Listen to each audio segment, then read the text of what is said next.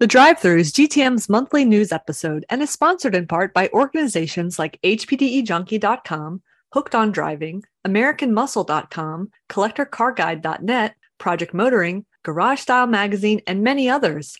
If you are interested in becoming a sponsor of the drive through, look no further than www.gtmotorsports.org. Click About and then Advertising. Thank you again to everyone that supports Grand Touring Motorsports, our podcast Break Fix, and all the other services we provide.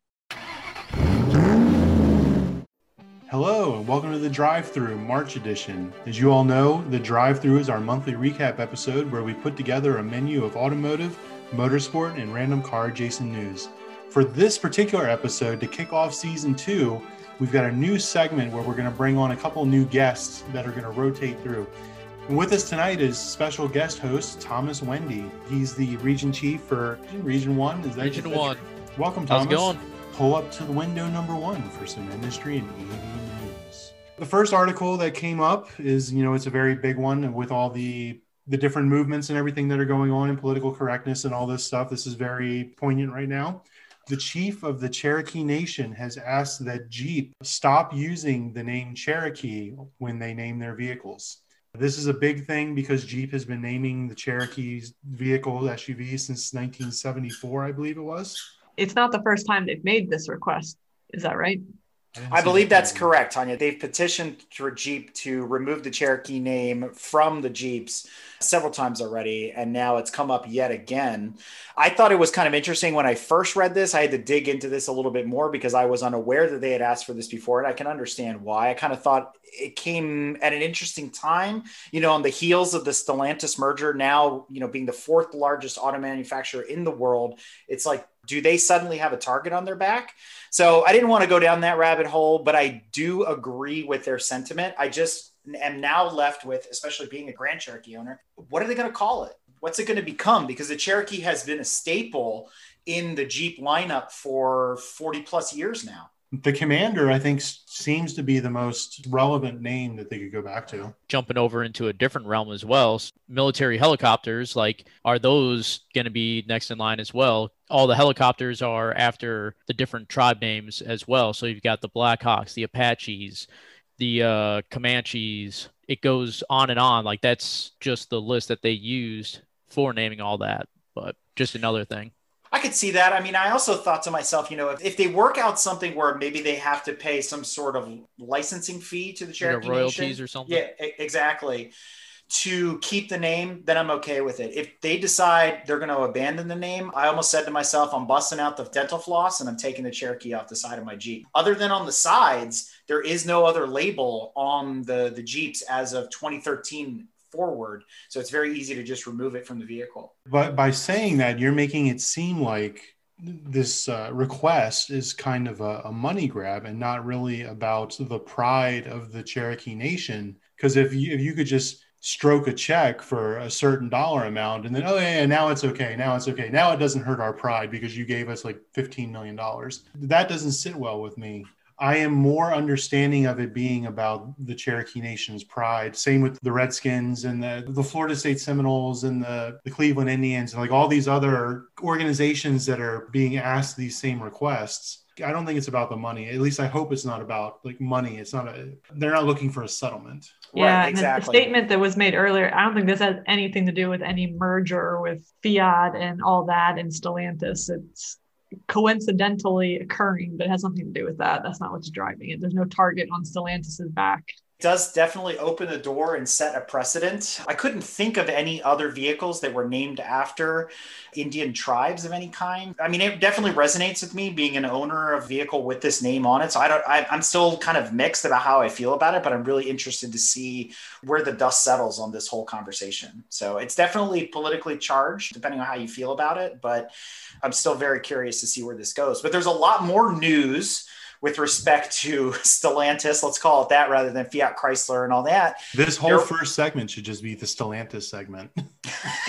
Shouldn't it that's, though? That's what it's looking like to me. The Stellantis segment, at least for the first like four articles that we're going to talk about here. The next one up on the list got me really excited, which was the talks about the return of Peugeot and Peugeot setting up their dealer networks and all that kind of stuff. Obviously, riding on top of the Chrysler network that's already here.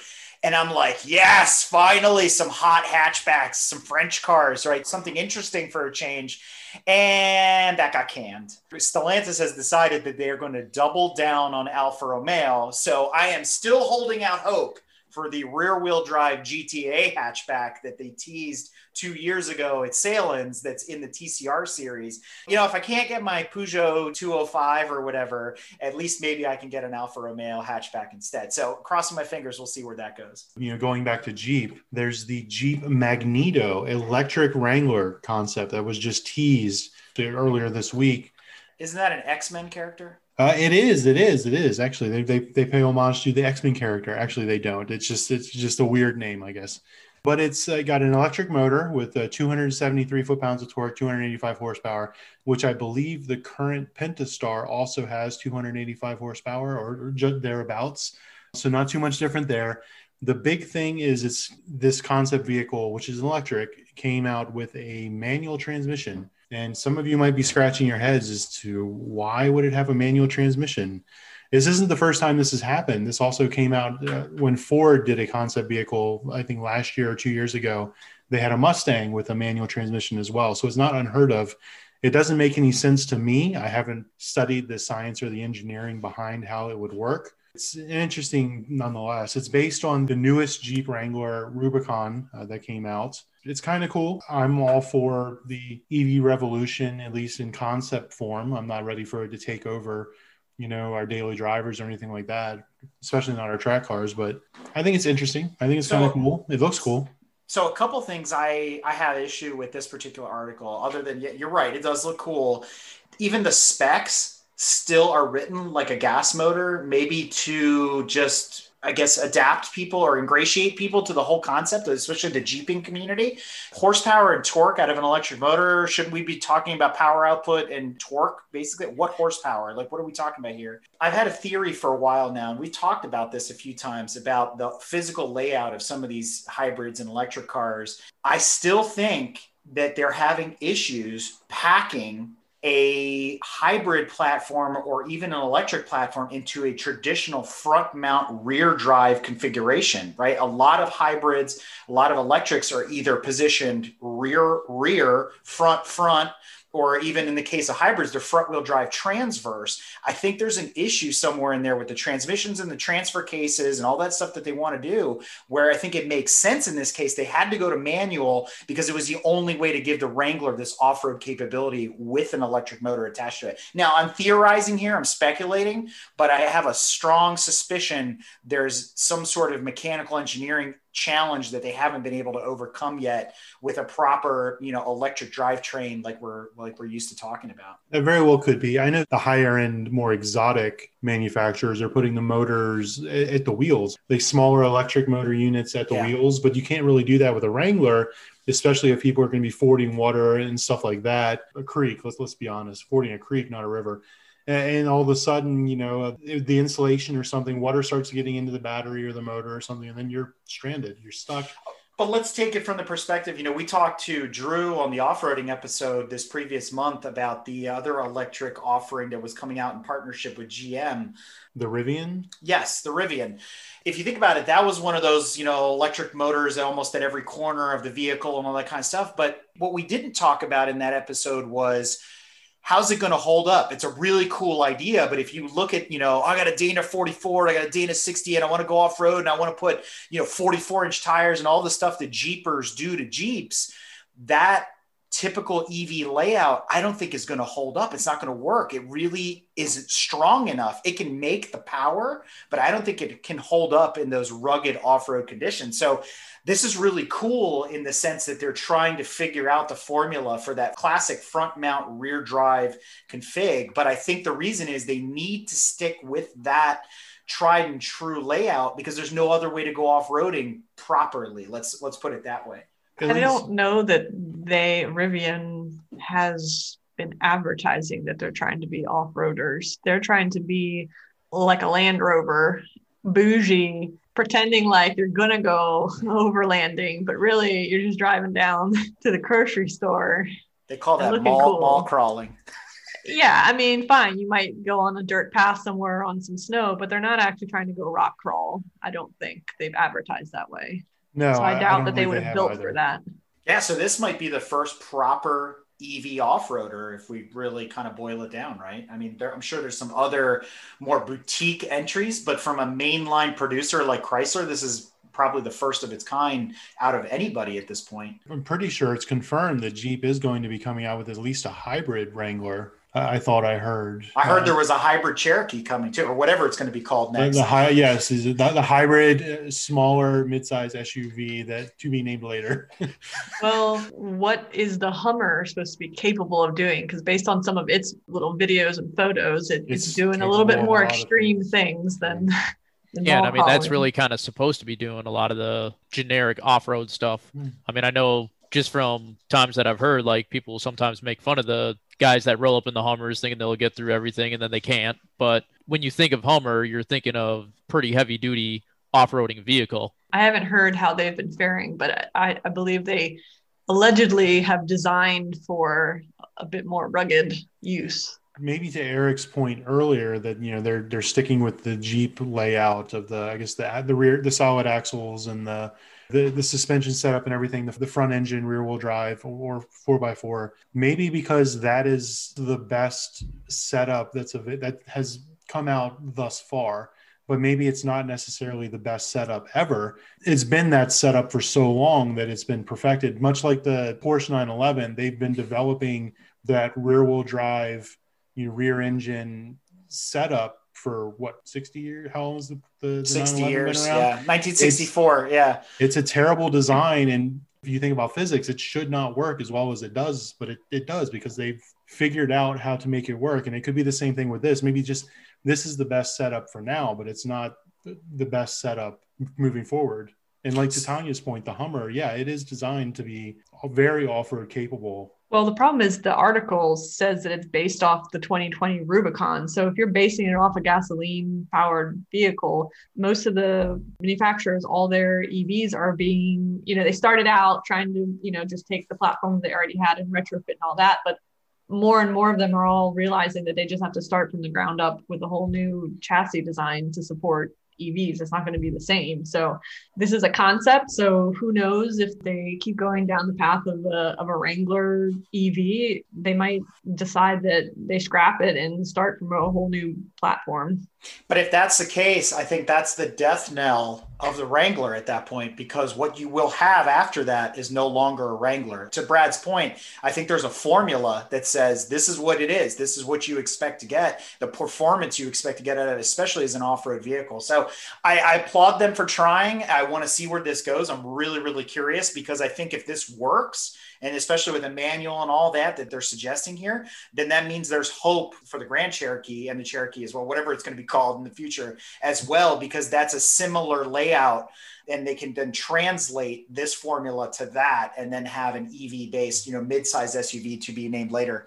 What else is going on at Chrysler there, Brad, as we transition away from off-roading? Well, Dodge has decided to take the law into their own hands and they've come up with a solution to prevent people from stealing cars, protecting their car owners, mainly the Charger and uh, Challenger owners of the, the higher models, the SRTs and Hellcats and stuff like that, from the, be, having their car stolen. And basically, they've created a software update. And so th- here's where I'm a little fuzzy on the details from the article. But basically, there's a four digit code that's either prevents or puts the car into a limp mode, essentially three horsepower, 22 pound feet of torque, something like that.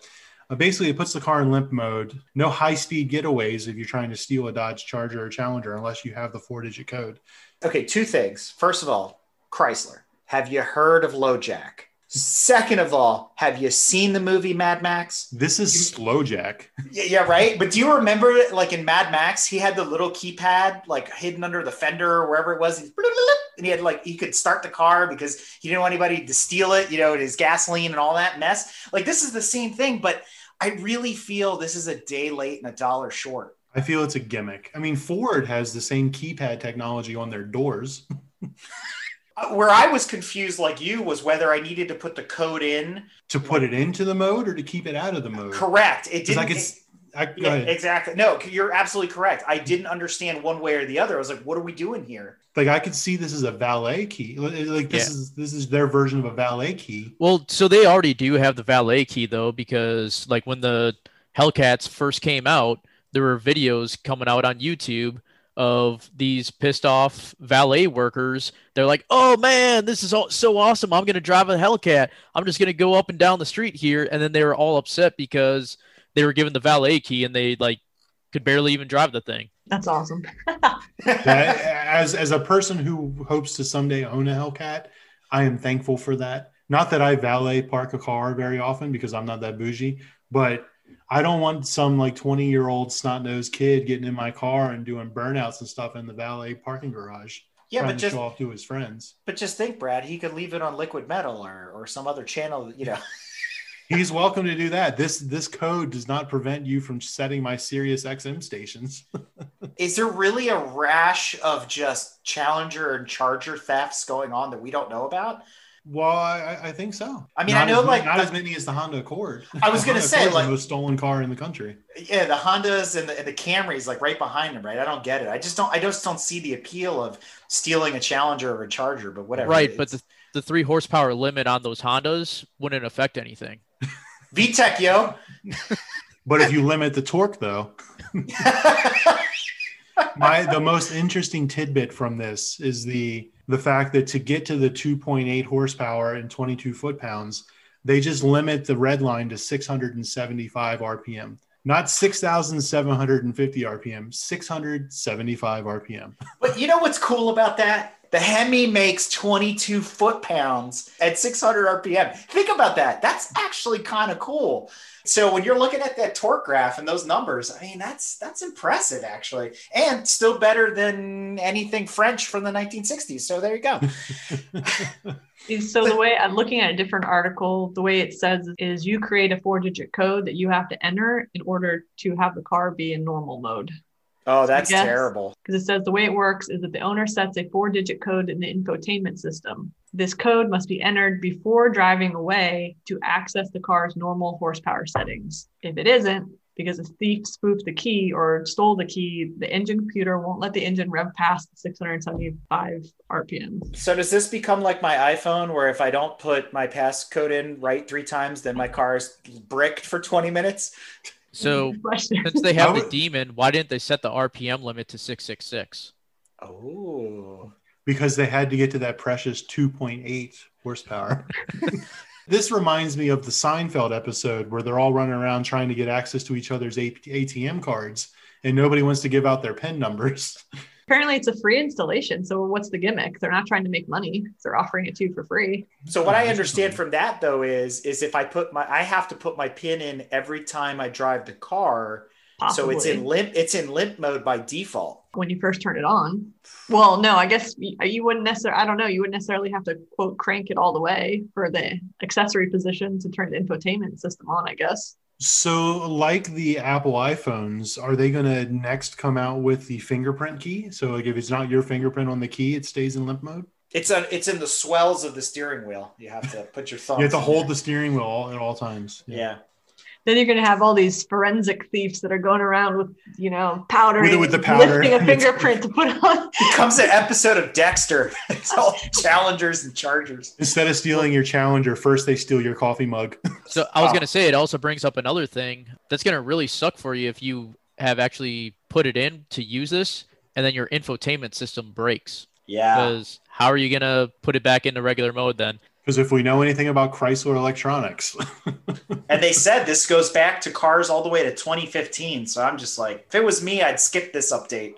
You're out of warranty at this point. Just don't worry about it. All right. So speaking of bright ideas, So there was an article earlier about Porsche unveiling that they're working on a synthetic fuel that will basically have electric vehicle level emissions, obviously, and basically just trying to, to make cleaner fuel for the ICE engines. Obviously, if they're still under development with this, they're not too forthcoming with exactly how the process is going down and whatnot. But they do mention that the e-fuels will be made out of CO2 and hydrogen and will be produced using renewable energy.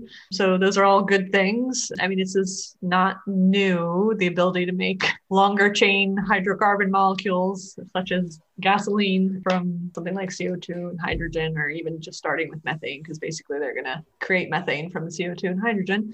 It's great. I mean, yes, will it, in terms of running a car powered on this e fuel versus running a car powered by batteries, will it be cleaner than the EV, I'm not convinced. Will it be cleaner than traditional ICE? Yes, because they will be able to get rid of sulfur and nitrogen that are naturally occurring when you're making gasoline from crude oil. So you won't get your SOx and your NOx. So you won't get all the smog. That part of pollution will be solved. But the piece that I'm not sold on is whenever you combust something, CO2 is a byproduct.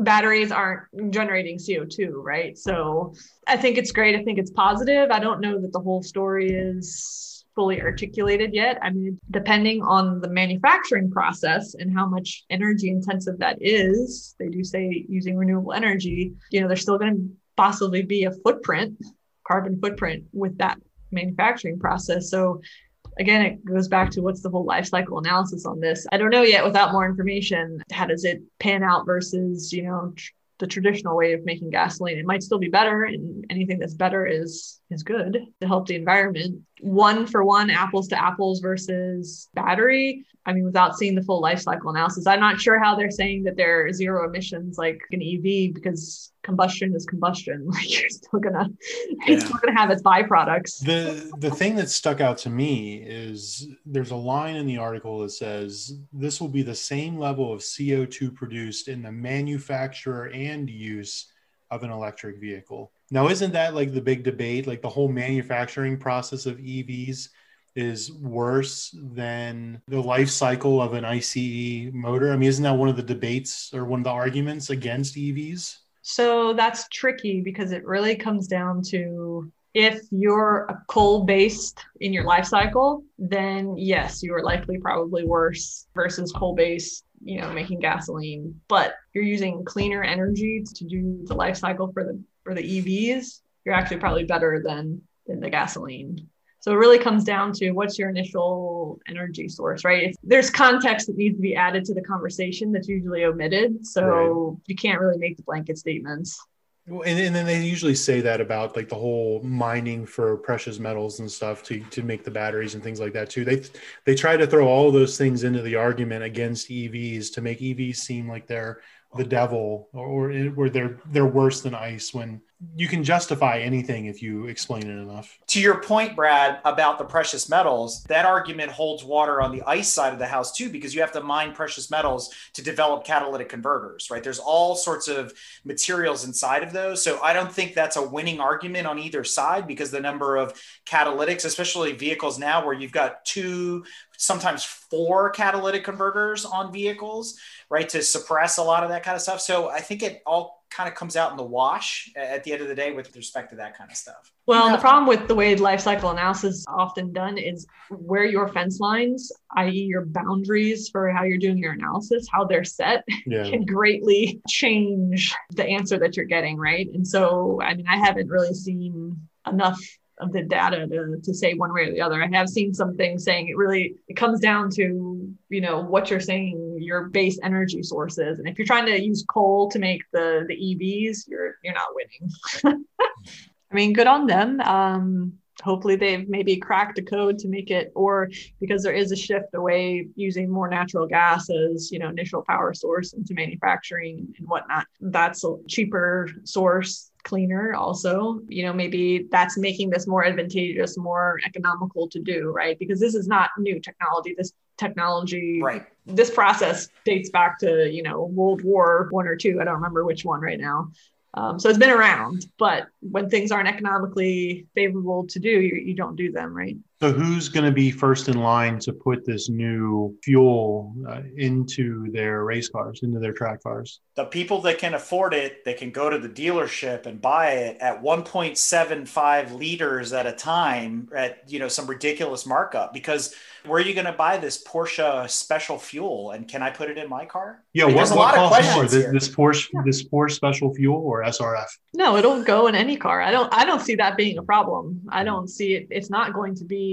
Porsche specific. It's gasoline. At the end of the day, they're creating the gasoline chain. So if your Yeah, car but runs on gasoline, The question is: Is there going to be a special pump at Sheetz that says Porsche Fuel, like with their logo on it? Like I, I- you know, maybe it's in partnership with Gulf, like in the old days, right? Gulf and Porsche. I mean, it's a good question. How are you bringing this to a fuel station? Where is it going to be available? You know, you, you could, it's Porsche. So one could argue that it'll be available in Germany first and maybe only Germany. Which oil refiner are they working with? And that brings up my next question. Are they using Bosch for the electronics?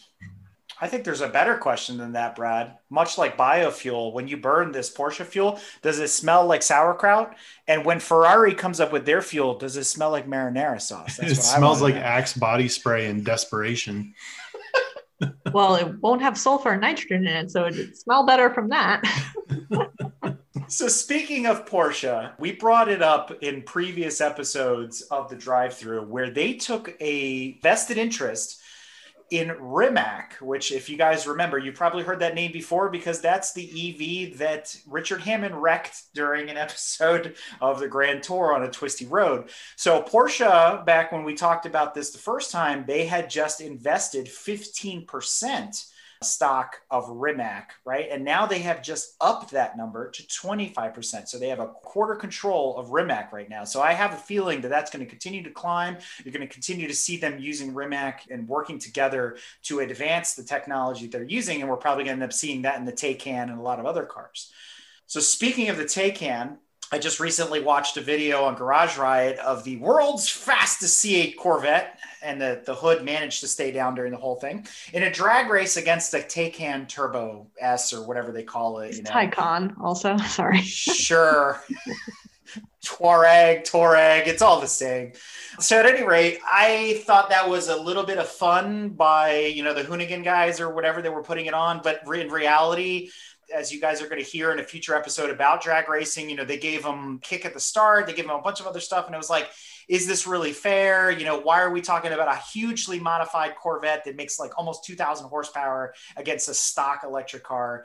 But that's not really what got my interest. It was another video on the same social network where I saw an EV retrofitted into a 935. And this was being developed out in California. There's a lot of companies out there right now that are retrofitting Tesla power plants and, and other types of EV power plants into old Porsches.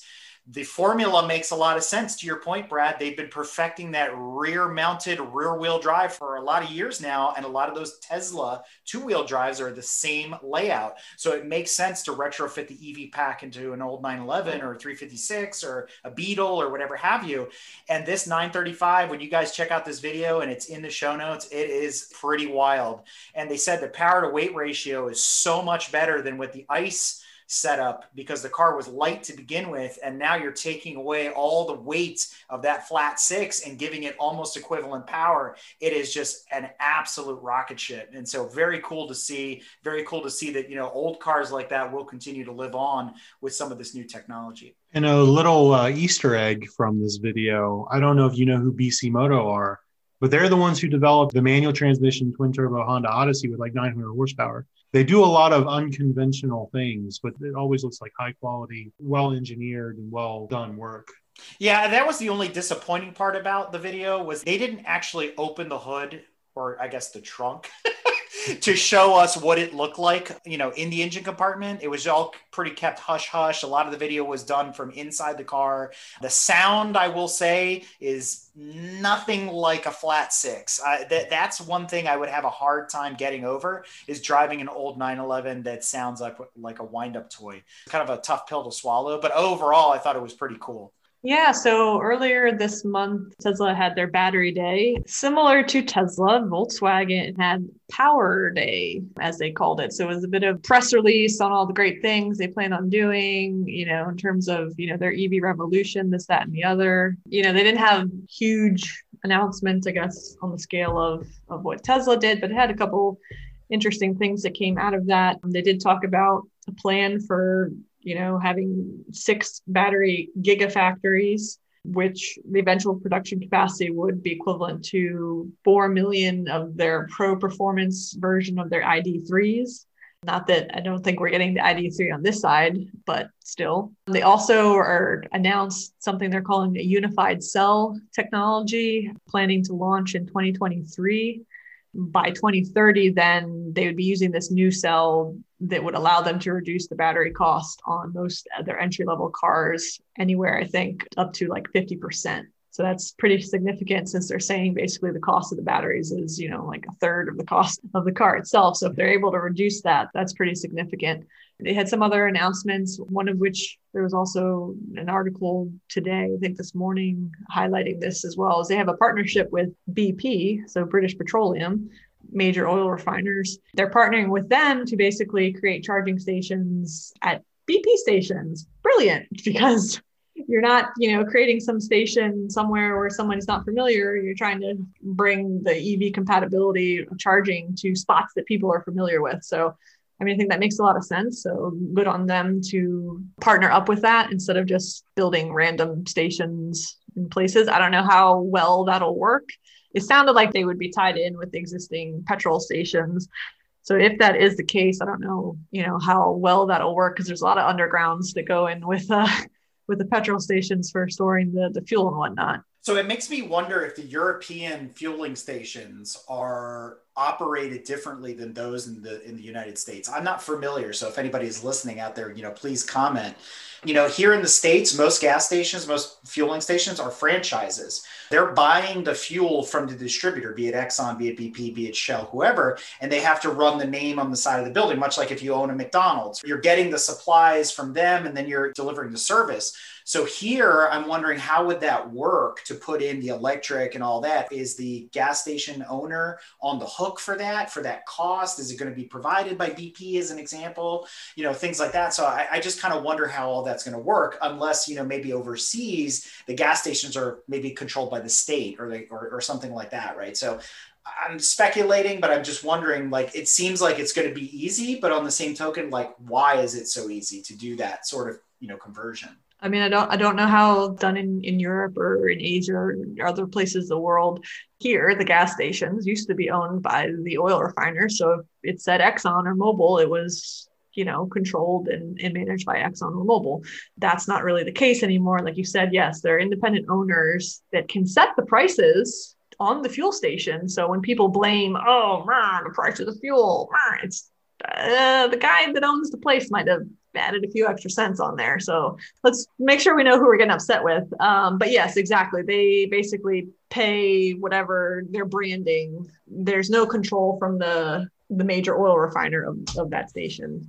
I don't know in Europe, maybe it's different. Maybe they still, maybe BP still controls their stations. I don't know. We'll see. We'll see how it works here. I mean, maybe in the US, they change their model a little bit. Maybe the control shifts again. Maybe there's part ownership that goes back in or, or something. I don't know. Or maybe here we're just going to say, screw it, we're going to just build whole new stations alongside, or maybe they'll close some fuel stations and then just completely from the ground up rebuild them to be just EV. If they're seeing demand go down, right. you don't need these stations, right? It's just kind of like the the phase in of everything, and I know it's kind of been discussed previous episodes and everything as well. Yeah, we're obviously not going to see anything overnight. The initial rollout is most likely going to be horrendous in a lot of the the situations but it is something that is coming and it's it's just going to be a matter of how that actually ends up rolling. Even with the porsche fuel that's another one rolled in with it as well. It's all about the logistic side of it. Luckily because we have done it before like a lot of things are going to get figured out but yes, you're going to have to tear down a lot of things in order to make room for the new infrastructure. I mean, just look at any major city or anything too. You you start tearing down the old stuff to build the new, and it comes along, it comes better. We're just going to have to see gradually go through as it comes. So Now, what I thought was interesting from the Power Day discussion, and, and it's still something that's on the table, and I know they're doing this. We talked about it before.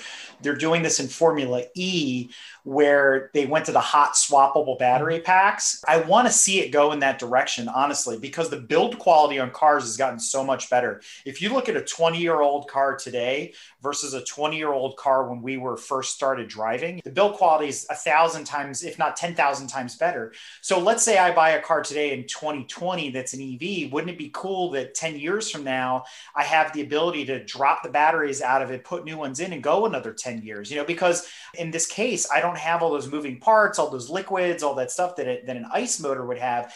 Yeah, maybe I need, you know, brakes, rotors, wheel bearings, all the common suspension parts. But if I kept my car in good shape and I, you know, and it wasn't abused, then it would, it would almost last, let's say forever. It's interesting to see where that's going to go maybe 10 years down the road from now. Top Gear episode to that point as well, where they were testing in a very small, limited market, driving and changing your battery like going to the gas station. Yeah. So just swappable batteries, not every like 10 years or when the useful life of the battery is done, but like every time you needed a charge, go to the quote unquote, you know, power station, swap out the battery and along your you're you're back on your way in 15 minutes or whatever. Yeah. I was kind of gonna go along that line because I know it had been talked about before, like having a spare battery in your your vehicle for it.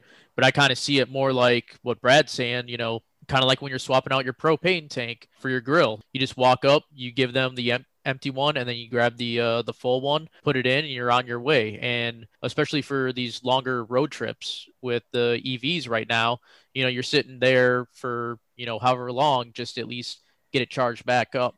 Now they're not charging all the way up to 100%. They're doing that supercharge up to about 80 because they're able to get that much quicker. But in this case, you might be able to swap out to that full 100% and be able to travel a little bit further and extend your road trip. My luck, it'll be like when I go to swap out my propane tank and I put my empty one in and I get one back that's half full. So, you know, hey, whatever, that, that's my luck. But what I don't want to see happen though, because there is a trend growing right now about leasing your car from the manufacturer. People don't want to purchase their car. They're talking about not per- being able to purchase a car from the manufacturer anymore. Is that it turns into that? I forget which episode of Black Mirror it is, where you just pull up to the station and get out of the car and jump in another one that's been sitting there and charge up and you just drive away. And you've paid this subscription plan for a type of car that you're able to drive because all the cars are kind of cookie cutter and the same, right? You just go from one to the next. So to me, that would be like that would be the end of just carness as we know it, right? It's just completely soulless appliances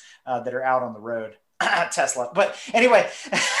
so speaking of that, the other thing that's going on with Volkswagen is this ambiguous Trinity project, as they call it, that is, quote, supposed to lead Volkswagen to the financial promised land taking the company out of the low margin business of manufacturing and into a new business model that offers the rich returns of software as a service.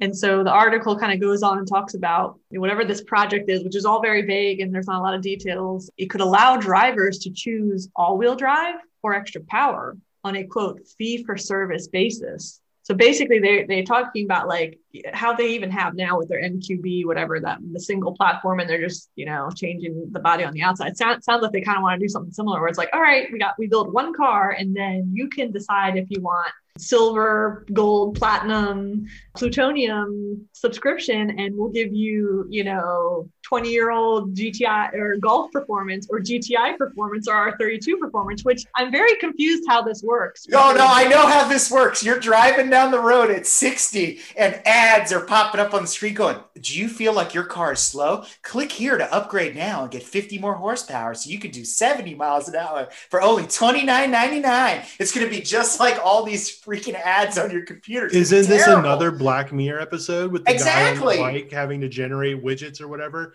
And exactly. He goes to his room and he's got to watch so many hours of whatever stupid videos. Dude, that show is foreshadowing. I'm telling I mean, you. VW says, "quote They the cars will have virtually everything on board, and customers will be able to activate desired functions on demand at any time via the Uh-huh. digital ecosystem in the car. I, I just don't understand though because if you you buy your whatever car you want to buy and you decide oh I want the R32 performance package well the car has to have been built with, with- so whatever the the highest performance package that you could subscribe to you have to then build every single car would have to be an R32 performance package. And then you decide that oh I'm going to run it in golf mode and okay it switches to front wheel drive blah blah blah disengages differential that you didn't need if you just wanted a front wheel drive and like all this extra stuff that you didn't need if you just wanted base model I don't understand I mean minis and things like that a lot of the cars have the sport mode and the race mode and all Yo, that yo, yo, yo, yo, yo, three more paychecks and I'll be able to afford turning on the No, dude. access. No, Yeah, dude. right? Dude, it's gonna be like an RPG. We're all gonna start off with like tattered clothes, and the more we drive, we'll earn in-game currency so we can unlock the horsepower. And then I will become a druid night elf,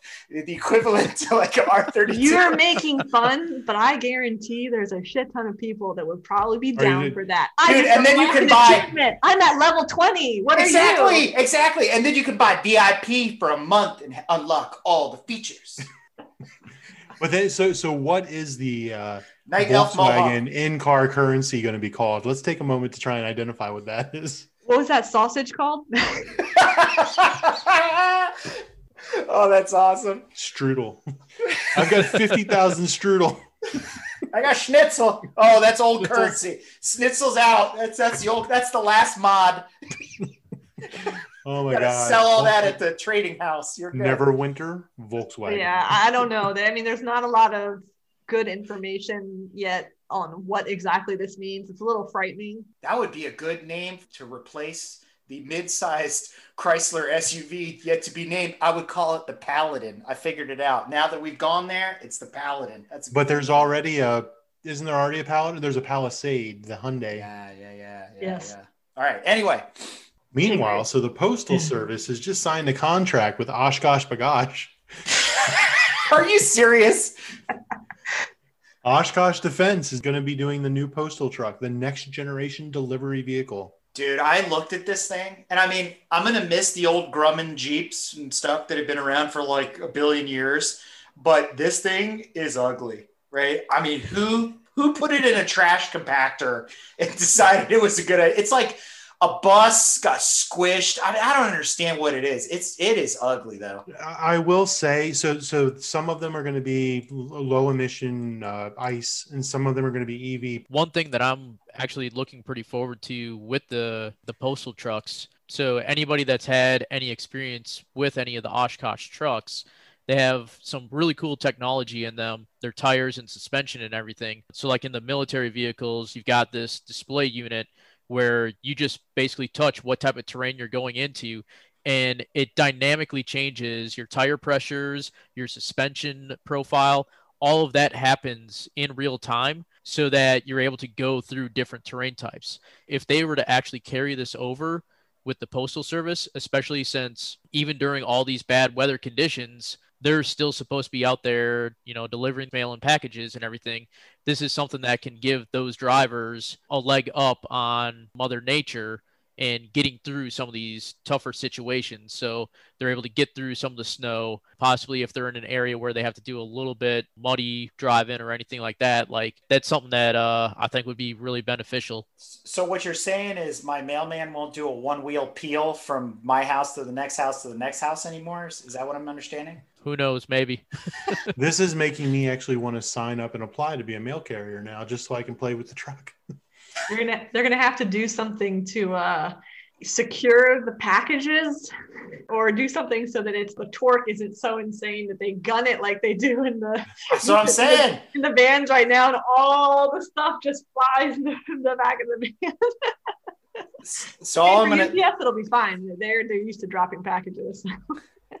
leaving them in the middle of my driveway because they won't walk down it. We're saying all this though, but I think the postal service could have saved themselves 470 some odd million dollars because they don't deliver packages anyway. It's the last time you got something from your USPS that you were supposed to. Personally, I think small around town delivery vehicles is the perfect platform for EVs. Buses, uh, small, you know, mail trucks, delivery vehicles, Amazon people. It's perfect. I think it's a perfect platform for it, and that would do so much to help us with our emissions issues. If everybody was just dri- if these delivery people and everything, these small commercial vehicles were all EVs. Absolutely. I mean, in Europe, well, especially in Italy, they went to natural gas transit, you know, type vans and, and little small transporters and stuff years and years and years ago. The problem with natural gas or, or, or CNG was that it, it defines torqueless wonder. And I mean, if, if, if you think like a Honda off VTEC is slow, I mean, then drive a natural gas car, you'll think it's a, it's a freaking race car in comparison. But if But- I'm delivering Oh yeah. snail mail to little Susie grandma down the street, I'm not sitting there thinking about my Torkums. I'm thinking about how I'm going to get this mail delivered before lunch so I can blow off the rest of the day. Hundred percent. And if you know, with mail trucks being big and flat, if they could finally figure out how to do those solar roofs so they could charge as they're kind of start and go driving, that would be perfect. And in addition to the USPS trucks, UPS is also uh, switching to or, or looking to switch to, you know, an electric van. Yeah, there's a UK startup that they've, I guess, uh, signed a contract with. They're going to get this UK startup's called Arrival, and they've designed electric van, um, and they're going to deliver 10,000 of the brown vans for UPS. They're going to be exactly for what we're talking about. It's for last mile delivery, meaning they're at the, the facility and they're just going out to your door. They have 150 mile range. It's not the interstate UPS truck, tractor trailers going back and forth, but it's those short bursts daily travel, which this is perfect for. And it would be great not to hear the, the UPS guy slamming down the road. So here's my su- here's my suggestion. We go back to the railway system. We find a way to run rail railways, you know, cleaner, and then they go into a, a station, you know, in inside these little towns, and then these EVs go out and deliver, you know, to the various little commercial places and, and residential and everything that they need to. We get all the stupid effing trucks off the damn road. Well, a couple things on that. Trains have been diesel electric hybrids for as long as I can remember. So the technologies are there. Why we haven't borrowed from that advancement in engineering is beyond me. Meanwhile, Amazon continues to buy Ram vans from Stellantis. So I don't know what's going on, but you're starting to see more and more of the blue vans popping up on the streets. Uh, you know what I will also say is that this will be the weirdest one lap at the Nürburgring and Forza with all these new, you know, delivery vehicles that are going to be coming out. So Forza 8, I'm excited. Let's see what, you know, Oshkosh and the, the Arrival and the, the, the Ram vans and whatever. So we'll see where that goes. Not only is the delivery industry changing, but so is law enforcement. I heard that Ford is going to start supplying pickup trucks as a replacement for the veteran Crown Victoria and some of the other vehicles that are no longer available as police interceptors. I'm not sure if the Exploder is going away or if this is in conjunction with, but the one thing that got me excited is these trucks are going to be set up to do at least 120 mile an hour. I don't know if they're meant to replace the, the Crown Vics. What are what are the other ones they, they use the Charger too, or they used to the sedans? I don't know if they're meant to entirely Oh, replace the sedans. Ford side, they were using the Taurus. The Yeah, Taurus yeah, was yeah, yeah. replacing That's some right. of the, Um, the aging Crown Vics. I think it's more of a supplemental thing for like special cases and Right, uh, because they already different have pickup truck police responder vehicles today. They're gas, so this is just kind of the next evolution for those, right? And yeah, they did up the the horsepower or the total top speed from 105 to 120. Apparently, it's it's they're basically the FX4 off-road package, so it's got enhanced off-roading capability, which is I guess good depending on what kind of pursuit they're undergoing, or if they're using these kind of in more rural areas Or to Um, arrest Jeep owners that go on bike trails in California. Yeah, you, I mean, you could be giving these to um, park ranger, police, uh, those kind of people, and they're going off. The, the- park rangers terrain. and police the, the park rangers all drive square body chevys Not on Jurassic Park, but every anyway. every single park ranger truck i've ever seen has been uh, an early an 80s or early 90s gm I think I've seen, I've seen some. Pretty sure I've seen some Ford pickups. those were personal vehicles Oh, okay, my bad. But since we're talking about Ford, the mach e which is barely out is having a recall because they have loose bolts on the control arms So, So- apparently they did not enlist me to tighten these bolts for them because had they, the bolts would never come apart ever again. Yeah, if you have a Mach-E, get it to a dealership. Just to get it checked out. Yeah. Get it checked out. I don't think any of them are actually even in service yet. I think. Uh, yeah, I don't think I think they caught it before any of them were released to anyone. So Yeah, but uh, Ford, if you're looking for somebody to tighten your control arm bolts, give me a shout. Meanwhile, we would be remiss. we haven't quite talked about Tesla yet, so we would be remiss not to talk about them. I hate to knock on, on Tesla all the time, and we can knock on them for this one because of their exuberance about touting how they have full self-driving capability and all this stuff. And we've talked about this before about how that's bullcrap and that doesn't exist yet. And they really should stop saying that. And apparently, they wrote a letter to California admitting that their autonomous, whatever the hell they call it, is not full self driving. So, round of applause there. Finally admitting it. I feel like the damage is already done to people that are are a little bit too uh, ignorant about how these things work. But hopefully, you know, people will be a little more attentive when they're driving and not, They you know, won't. like some of the stories we've heard. what? What? He's flat out. He's like, they won't. Oh no, you're absolutely right. They won't. But one would hope that the stories that we've reported on, where people rolled the seats back and took a nap let their their autopilot take over, you know, hopefully people would stop doing that. But probably not. So yes, of course, they're still working on you know their technology and and moving it forward. And and the goal is you know one day that it is completely autonomous. Um, we'll see if how far in the future that happens. I, I'm just happy that they finally admit to what we already knew. And speaking of their autonomous driving autopilot, they had two incidents within like I think a week of each other this month in Michigan. Both were in Michigan for whatever reason. That two Teslas that were on autopilot crashed. The first ended up crashing into under into I guess under is the more appropriate under a tractor trailer. So that always ends well. I don't remember if the person died or not. You're practically trying to decapitate yourself when you go into your tractor trailer. But basically, like That's not. That's not how it worked in the Fast and the Furious. well, They didn't go onto the back. no, they they, they basically t-boned the the tractor trailer. Ah. So I looked at the pictures, and that thing is sandwiched underneath there. So basically, think like the bottom of the window line crushed underneath there. It says both people that were in the vehicle survived. However, Because they were sleeping, fully reclined. most likely.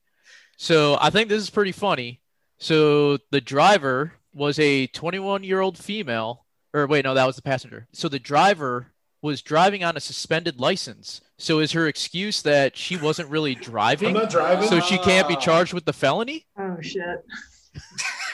Oh my god, it just gets worse. Because she's she's being charged with reckless driving without a license. I don't Shouldn't know how. car I, be charged I, with reckless driving? I, I don't know how they survived, quite honestly, because it is under okay, the roof to the back doors is caved down.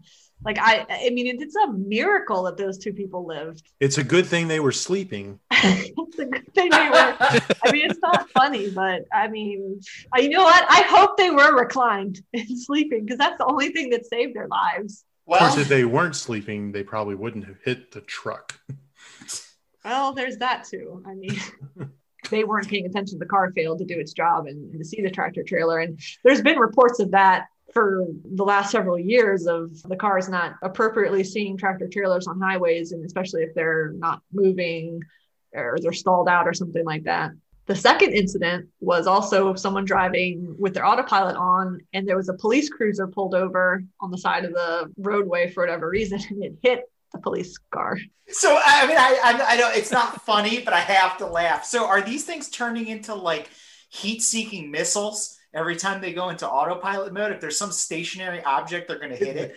That's called kamikaze mode. There's ludicrous mode, and then whatever this is.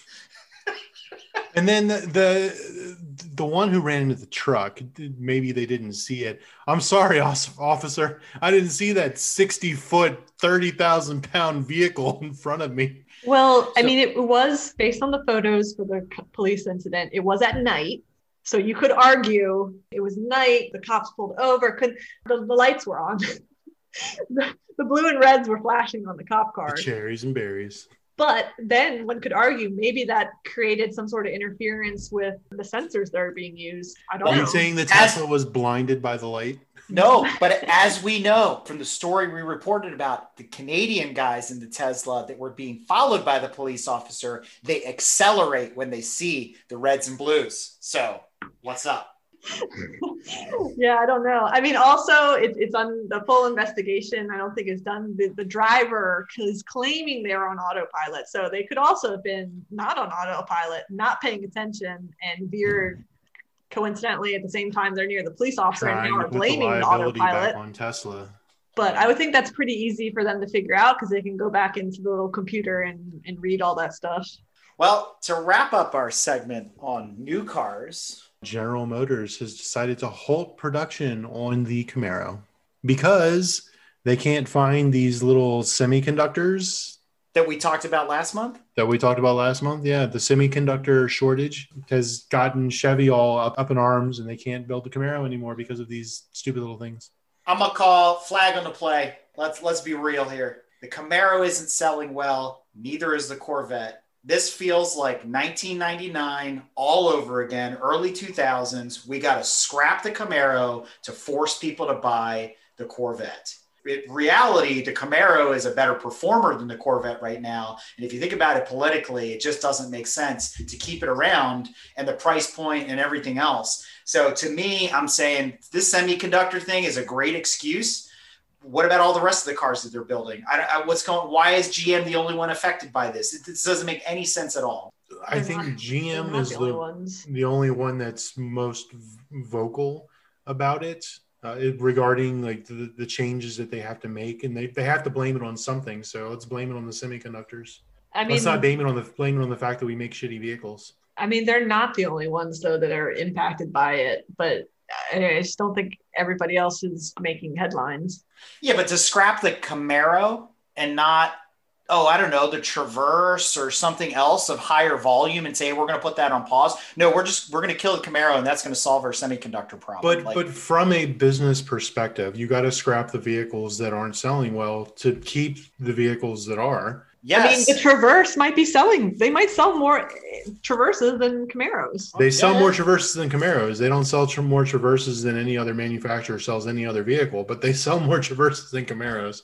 I thought it was interesting that later on in the article they mentioned how Toyota, Hyundai, and Kia they're affected by this, but they're just dipping into their stockpile. So they apparently planned on this. They knew about the COVID and they knew this was going to happen. I'm sensing a conspiracy. Because you know what, guys? I also found something else very interesting on the heels of the Camaros being put on pause. You see here in Boomertown, where apparently somebody wanted me to get a actual physical magazine, which I probably won't read. And you'll probably won't find this article online. Cadillac on the cover of Car and Driver is introducing the 668 horsepower six speed manual Cadillac CT5V Blackwing. What? Excuse me? What? What is this? I'm sorry, I don't understand. So we're getting rid of the Camaro. We got the Corvette. You're telling me we have a semiconductor problem, and now you're introducing yet another sports saloon? I will say, in the article, it did say production for the Blackwing was also affected by this. Either way, I don't get it. If you're going to make the excuse to introduce something like that, which the market for a sports Cadillac, I think is very limited. Gordon already to- owns one. but it's very limited compared to somebody that may be in the market to buy a Camaro or a Corvette. It, to me, it just doesn't make sense. Do they realize they can't fight the muscle car fight against Chrysler like we've talked about before? And they just got to stick with, you know, certain flagship vehicles and move on? or I just don't understand what's going on at GM. Again, I like I've said it before. I'm very hopeful. I feel like they've been sitting back, watching everybody else maybe make mistakes, but there's certain moves going on right now that I, I just don't get it. I want to say that that Cadillac looks a lot better than the Camaro. I agree. I'm not. I'm not. I'm not throwing any shade against this Cadillac, other than the fact that the, the first time I heard about it was on the fact that it was on actually on a magazine. I mean, you gotta want that Cadillac just because it's called the Black Wing. It's pretty cool. Got to give it that. All right, enough of that. Enough of that. We got to get into our new, newly combined combined section called Surf and turf, shrimp and grits. the extra value chicken. meal. I don't know. But what we've done is we've combined all of those other segments that we had before, like would you like fries with that and golden nuggets and all this kind of stuff, into a brand new section of random car adjacent news. So Dollar let's menu. hit the dollar menu. I like that. So let's kick it off with our first article. Um, it's just reporting on another unfortunate incident. There was, you know, a car meet and uh, tomfoolery ensued that ended up taking the lives of some people as a Camaro driver was trying to show off, kind of doing a hot pole down um, a feeder road, actually here in Texas, and ended up killing some folks as he lost control of his vehicle. So it's a very sad, sad article and incident. And it's just a, a reminder to people to not be stupid and don't do dumb things. Save this stuff for the track or the drag strip or Forza. And I, I 100% agree, right? And it's just one of those things. I mean, safety is paramount in motorsport. We talk about it a lot, but it's more important on the street. Honestly, I'm not impressed if you can do 80 down the highway. Let's go to the track and see what your car can do. And and I- and in reality, I actually kind of point my finger at the organizers, but I do tip my hat to folks like Grid Life and stuff like that, where they're trying to do some of these meets at locations like drag strips and road courses and things like that. Take it to the drag strip. Do your cars and coffee at the drag strip. And if you want to go burn your tires to the ground, do a couple passes because in reality, drag racing is not that expensive. It's actually probably one of the cheapest motorsports, and you can do it with anything. Yes, it's convenient to go behind the Krispy Kreme or the Dairy Queen and go talk about your car and show off to your buddies. But I, I don't know, man. There's so many avenues to go have a good time and do it in a safe way. And you can show off, and people can go, Ooh, wow, look at how fast that guy's Camaro is. And the only person that is in jeopardy is you and your car. And oh, by the way, if you're worried about binning it, take out track insurance. And that way, if something does happen, so be it, you know. But on the street, there's so many other variables involved. It's just, it really isn't worth it. Yeah, because to, to clarify, I guess um, for whatever reason, the driver hit another car that had a baby inside and basically catapulted that other car into the crowd that then killed two people and injured. I don't know how, how many. Yeah, it's it's just a disgrace. I mean, I mean, uh, so 100 miles an hour on a feeder road. It's been a while, but I've actually, and based on where they said the location is, I, it's been many, many, many a year since I've been to that area. But it doesn't matter because any of the feeder roads down here, I mean, you're, I mean, they're straight. Yes, it's straight and flat, but I mean, it's businesses. Like the speed limit's like Yeah. 40 miles an hour. I mean, you shouldn't be doing 100 miles an hour down on a feeder road. I mean, every, however, not even like a mile, there's usually a stoplight like it's short distances for you to access shopping plazas and this, that, and the other. I mean, this is beyond stupid. And it wouldn't have been any better to be getting on the highway and, and doing it either. So yeah. people need to use their brain. So speaking of Texas, Just an interesting piece of news um, as we're still in the midst of COVID. At least down here in the state of Texas, they're they're really focusing on on creating hubs where they can do mass vaccinations. I know a lot of other states are doing similar to that as well. So over in Austin, they're using the Circuit of the Americas. I believe it opened earlier or at the end of February as a vaccination hub. So they're getting not a huge supply of the vaccine, but they're they're hoping to get more, and they're all set up to do, as they called it, Chick Fil A lines, very well organized. So you can just drive up, get your shot, pull over, do the waiting thing, and, and then leave. Kudos to Circuit of Americas track for um, supporting the vaccination efforts. And if you're in the Austin area, maybe you can sign up and be able to go to COTA to get your shot. Can I get a 20 minute session on track while I'm waiting for the vaccine to take effect or whatever? at least Probably one not. lap. You got to get one lap of COTA in there, man. Yeah. Probably some liability issues in there because they want you to kind of hang around to make sure you don't have adverse side effects. That's right. You, you that's what you drive around the track while you're waiting. It's perfect. Yeah. Last thing you need is to have an adverse side effect as you're driving around the track. Meanwhile, in lighter news, we've brought it up before on our holiday shopping guide and a couple other episodes leading up to that, talking about the ridiculous world of car collecting. But I'm talking about collecting Hot Wheels. There is now the world's most valuable Hot Wheels out there on the market, and it happens to be a Volkswagen. It's a Type 2 bus. It's known as the Beach Bomb, and it has been valued as the most expensive collector Hot Wheels in history. It is valued at a whopping $150,000. Can you imagine something you bought back in the 60s or 70s for a dollar is now worth 150 grand. So if you happen to have one of those, hold on to it even longer. If you're out at Walmart or Target this weekend, grab yourself some Hot Wheels. They might be worth something someday. In an interesting little tidbit, this guy is in Maryland.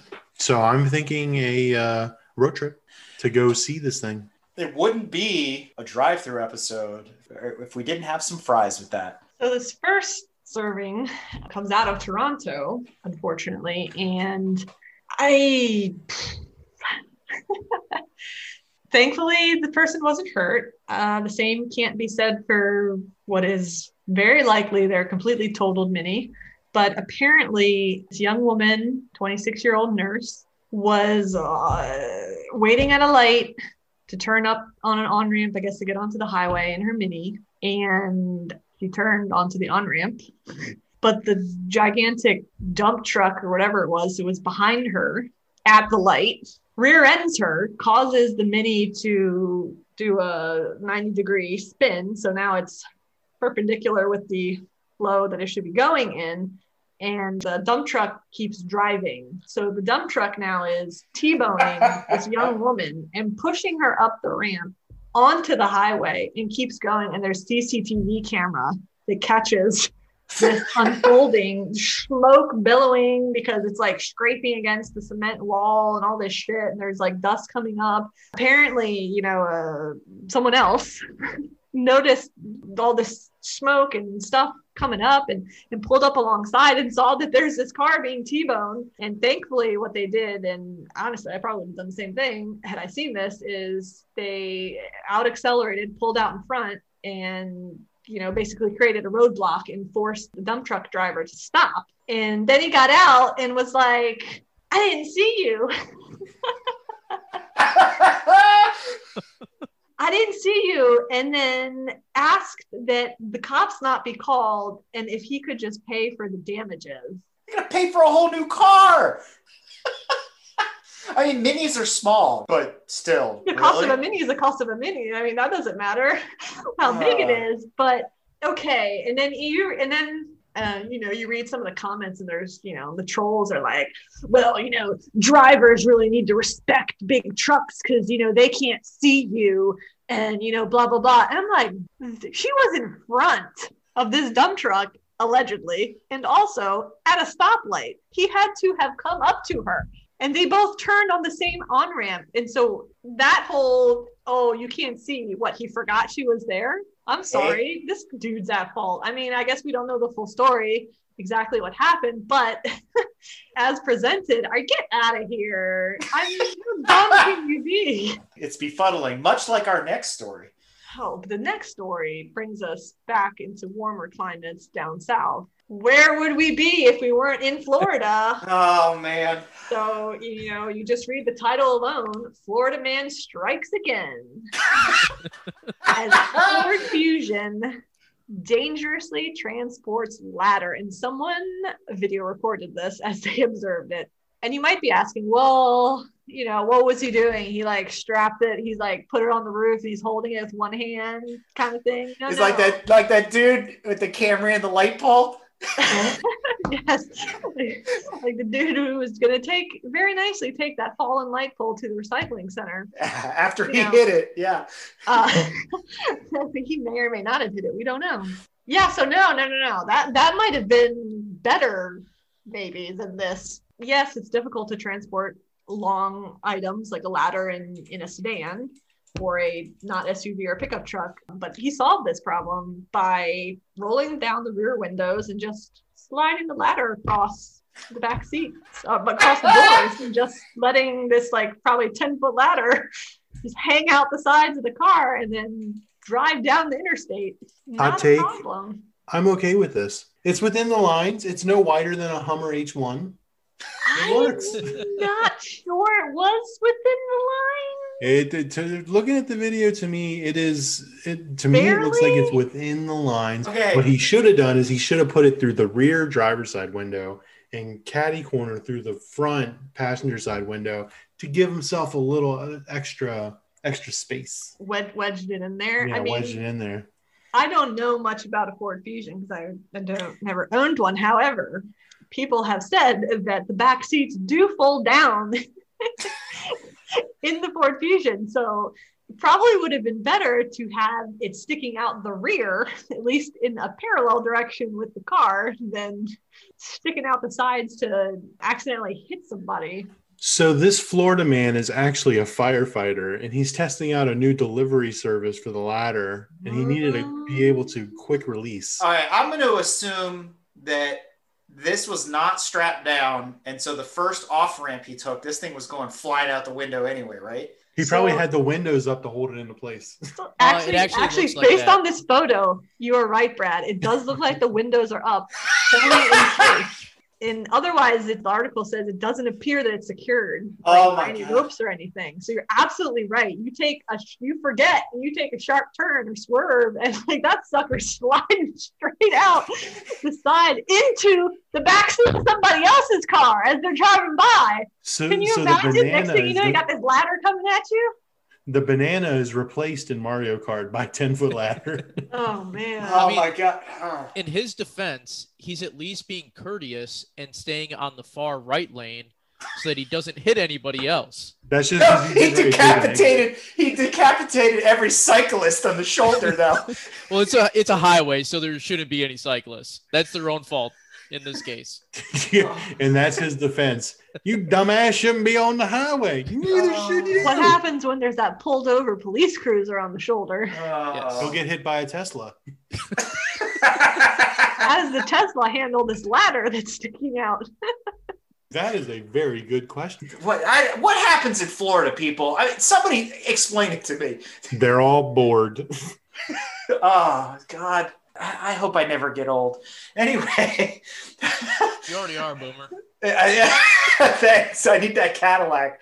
All right, I think it's time for us to go behind the pit wall and talk about some actual motorsports news. We are a car and motorsports podcast, after all.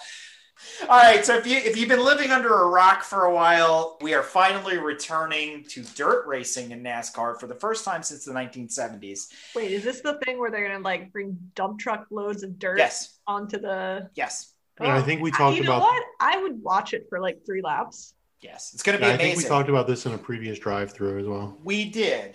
And it's going to happen at Bristol. It's, the, I think, the first of three that they're going to do. Again, guys, this has been done before. This is not new. Everybody makes it sound like it's something that is new to NASCAR. This was a real thing back in the 70s. If you watch Lost Speedways, on the Peacock. Dale Earnhardt Jr. covers all this. He talks about the old days of NASCAR and things like that, even you know, the, even the earlier days in that. But racing on dirt was not a big deal. A lot of these guys got their start racing on dirt. However, the transformation of Bristol to dirt has been a massive undertaking. It used to have a dirt uh, configuration a long time ago, but it's it's so far gone. People that did that are, are no longer around, stuff like that. So it's been a massive undertaking for them to convert the track back over, and then they're going to have to convert it back to pavement again. So it's not going to stay as dirt. So a lot of money involved, a lot of logistics just for this one race. So it's going to be really interesting to see what happens here. Uh, there's a lot of articles out there by Auto Week and a bunch of others following their progress, it, and they're kind of unsure at this point. They're even going to get done in time. Crews are working tirelessly to, to get this going. So we'll see where that goes. But let's shift to open wheel racing instead. Okay, so there's an IndyCar driver, J.R. Hildebrand, and he races an IndyCar, and he's got 2021 Dallara DW12 IR18, and he's going to be racing in the IndyCar series this year. That was a lot of alphabet soup. Basically, the 2021 IndyCar. All right. He's going to be taking it to Pikes What? Peak Hill Climb. So the registrant list, the uh, participant list came out not too long ago. And if you look through the list, you'll see J.R. Hildebrand in a 2021 Dallara DW12 IR18. personally, I think this is kind of cool. I'm all in on the Pikes Peak hill climb. I don't really get to watch it or anything, but I, I love the idea of it. And it's an amazing event that's been going on for forever. For how long has it been going on? There's decades. Is an IndyCar too low for Pikes Peak? I mean, there's, I mean, we saw Randy Pobst in, in the Tesla go airborne on just a dip and then lose traction, right? Yeah, but then the that Tesla. the the world record lap time there is held by Romain Dumas in the the Volkswagen IDR. The IDR is an LMP car, though. I mean, that's still still Yeah. low. Right. I mean, it- it's still Huh. a race car. It's a full blown race car. The important thing for me here is why don't we commission a car for Pikes Peak? Because a Miata at Pikes Peak would be super boring. That's why we wouldn't do it. But then you can say you did Pikes Peak. That's true. But here's the problem I have with all of this is that Pikes Peak today is not the Pikes Peak of, let's say, 30 years ago. It, much like, you know, Bristol going back to dirt, Pikes Peak was mostly off road. It was mostly dirt and gravel. There were cert- some tarmac spots in there, but now it's a fully paved road all the way up to the summit. So you are starting to see more cars like this taking on the race to the sky Formula cars, Indy cars, the IDR, stuff like that. But I think Pikes Peak has kind of lost its luster because now it's like a public road, just like Tail of the Dragon or anything else. The thing I took away from this, though, my first question, much like to Tanya's point about it being bumpy and, and hilly and whatnot, is does the Indy car really have the proper turning radius to get through some of those hairpins? I mean, it's going to be like watching the hotel corner at Monaco where the Formula One cars need like a granny gear to get around, you know, that turn because it's so slow. Some of the corners on Pikes Peak are just just ridiculously slow. And they were really designed for a rally car to be sliding around the corner not approaching it like on a road course. So i just i wonder how he's going to fare. I'm sure he's going to be faster than most everybody that's there based on sheer acceleration alone and, and downforce and things like that. But i'm curious to see what he does but on the same token it's like meh. Well, the article suggests that this could become a contender for the all time record and it could challenge Dumas and the Volkswagen IDR. Well, we'll see. I- I'm happy that Volkswagen holds the record, but you know, if it gets broken, it gets broken. But I guess we'll we'll have to tune in and find out. If it dies, it dies. 100%. Speaking of Formula cars, Jaguar, a name we haven't heard in Formula cars in quite a long while because most of us don't pay attention to Formula E, where they have been spending most of their time since about 2017 focusing their attention on their Formula program. So Jaguar still relevant. You know, the last time I saw a Jag was like, you know, the Eddie Irvine days in Formula One, you know, that kind of thing they have now launched their own racing channel on motorsports.tv dedicated to Formula E. So if you really need something to put yourself to sleep, that is the channel to tune into. So check it out on motorsports.tv. You put it on and you hear the white noise of the tires because all you hear is the tires. Oh, God, it's brutal. And speaking of Formula One, if you haven't seen on Netflix and you're interested, the Drive to Survive series season three released this month.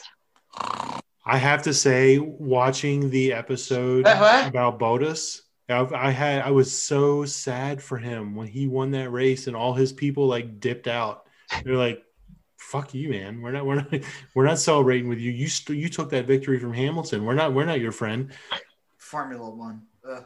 I think it's a good Tom? series, actually. So Yeah, I, I don't have to watch the see watch the actual racing. I can just watch the series. It's riveting. I, I think the the way they put the show together is actually very good.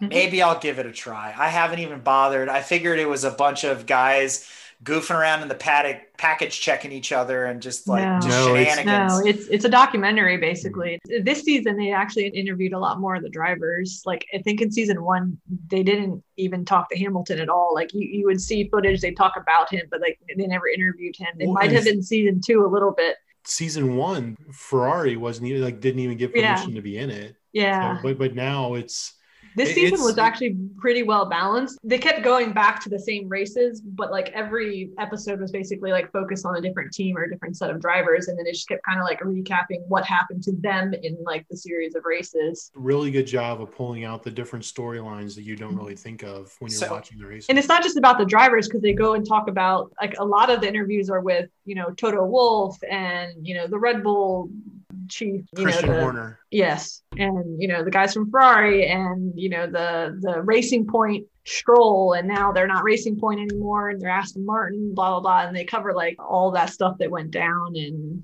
So, does this series have to exist because the coverage of Formula One is so myopic? They're only focused on Hamilton and the cars that are in the first, second, and third position, and you never get to hear about the 20 other drivers that are out there. Is that why? Probably, but I, I'm glad it does exist. And for Toto Wolff, I, I have a man crush on Toto Wolff. I'm just gonna Oh. say. Oh my God. I, I that the guy, the Haas guy, kills me. He's Oh he's- yes, Gunther Steiner. yeah. Luther, oh man, he's Uh, just like Eric, you would love him. It's the F word, every other word. Out of I'm like, his mouth. dude, you need like Fucking- some you're fucking- classes on like communication skill. But hey, you're good. You're getting it done no matter what. Sorry that like you guys have the worst luck ever, but So, so Gunther, what happened in the race? Oh, we fucking sucked. we fucking suck. Gene, it's okay. You know these fuckers, Gene. Oh, He's always called after every race. Immediately, it cuts to him calling Gene Haas on the phone, and it's like, "Oh, did you see it, Gene? These fuckers." Romain Grosjean did it again. oh, my goodness, Eric, you got to go back and watch. Start in season one. It's really good. I'll have to check it out. Tom, do you have anything for uh, I haven't seen it, so I gotta check it out as well. So All right, you and me both viewing party. All right. Meanwhile, my favorite discipline in motorsport had some shocking news in the last month or two. Oh yeah, so the four rings are possibly making a return to rally. what? There's only like two people on this. They're excited, It's me and it's you, and that's it. Ah! but it's not. But it's not Audi sponsored. So basically, these two Swedish guys on behalf of EKS JC Racing Team. They took an A1 and they basically rallified it. They want to enter it in WRC. So I I mean, I know I'm probably the only person that understands any of this, or hopefully there's some other rally listeners out there. Pete Klein, if you're listening. Uh, so they're going to enter this privateer Audi, which is liveried just like the famed S1 rally car that won Pikes Peak in back in 87, 86, driven by Bobby Unser, by the way, and Michèle Mouton. So they, they did it up in the same livery. It's an A1 Quattro. It's a 1.6 liter, 263 horsepower. Quattro all-wheel drive, and they're going to enter in the WRC2 class. So I hate to say coverage And of w- WRC 3. So WRC2 and WRC3, I hate to say, have probably the worst coverage out of all because everybody wants to watch WRC1, the, the front runners, the you know the Ott Tänaks, the Thierry Neuvilles of the world running the Hyundais and the Fords and all that. If you log on to Red Bull, you can watch their progress. If you watch the individual driver progress, they may show it in the recaps because the car will be prolific. It's the first Audi to return to WRC since the 80s. But again, it's not a factory car. And obviously, Volkswagen Audi Group returned to rally many years ago with the Polo WRC with, you know, Sebastian and all those guys behind the wheel. So it's really cool to see this. However, I think the coolest part of this was the follow on video to the debut of this car, bringing out the real Stig, the original Stig, Stig Blomqvist, who is one of the World Rally Championship drivers from Audi to drive this new A1 Quattro rally car. And I tell you what, the Stig, he might not have the reflexes he had in the 80s. He might not be as fast, but watching him drive, you just sit back and he is so smooth and so composed, completely sideways, full open throttle, just having a blast in this car. And he looks like he's been doing it for a hundred years. And it's, it, it is just breathtaking. It's not a very long video, but it's definitely worth watching. And we link to it in the show notes. Apparently, um, what he says at the end in, in his native tongue of, of Swedish translates to "What a fucking fun car." I always liked Stig. He was the more uh, he was the more playful of the Audi rally drivers. Everybody was very stiff and proper on that team for the most part, but some very talented folks. I mean, Michèle Mouton, Walter Röhrl, Stig Blomqvist, uh, Hannu Mikkola, etc. I mean, a bunch of really famous rally drivers came out of that team. So hopefully, maybe Audi will return. You know, they've pulled out of IMSA basically, and and you know we're going to talk about that. We're going to transition to IMSA and GT racing. So, speaking of pulling out, and this speaks to Tom, I'm sure he's saddened by this, but Mazda has declared that they are done at the end of this season. They are pulling out of IMSA. A little disappointed, and you know, kind of with with that as well. You know, there was the talk of the rule changes of them actually allowing rotaries to be brought back into the competition as well. So I know at least for all those that don't know, I wouldn't say I'm the resident rotard anymore because we now have Matt Wood who has now purchased a FC RX7 as well. But you have more though. Well, it's debatable since the one we don't even know if it exists anymore. One's but, on a mechanics lien. Yeah. Unofficial mechanics lien. so a lot of people in the Rotary community were very excited about this. And, you know, it was the thought of, you know, are we going to get that 787 Bravo again? You know, and actually have that competing at that level you know, even within that as well, you know, was this the news that we needed to hear that they're going to be actually coming out with the RX Vision or what some people are calling the RX9. You know, as we all know, Mazda is still looking at the Wankel rotary engine. All the patents that have been coming out have been just for range extenders. So this was kind of that glimmer of hope for us. So now with them pulling out, like it's kind of up at the top of that uh, roller coaster, and now we're just crashing down to the bottom. You know, again with that try to remain hopeful with things, but we'll see where it goes. Yeah, and it seemed like Mazda just wasn't having it when it came to all these rule changes and the and this alleged classing merge between IMSA and WEC or WEC. They also didn't have anything to compete in the LMDH hybrid LMP class that's basically going to be replacing LMP1. So I, I kind of felt like they were, to your point, they were up against a wall. And it was like, now what do we do? I guess we pull out. If DPI isn't going to exist anymore, the classes are going to change. It, it's almost like rebellion last year going into P1 with a P2 car, let's face it, and then say, you know what, this isn't going to work anymore. I think we're going to see a little bit more of that until the manufacturers begin to turn over and bring in new cars, which speaks to Ferrari. Most people probably are not aware that the 488's last race was the Rolex 24. So Ferrari has also temporarily pulled out of IMSA and has declared that they are coming back to compete in LMDH with a new hypercar. You know, if you read about it, there's really zero details about what this LaFerrari LMP car is going to be, whatever you want to call it. There's a lot of nostalgia around the Ferrari 250s and the reason being, if you're unaware, that was the last time Ferrari won Le Mans, which was actually in 1965. However, the last time they competed at Le Mans with an LMP car, not a production based vehicle like the 250, was in 1998 with the famed Momo liveried 333 SP. So they're looking to recapture that rekindle that.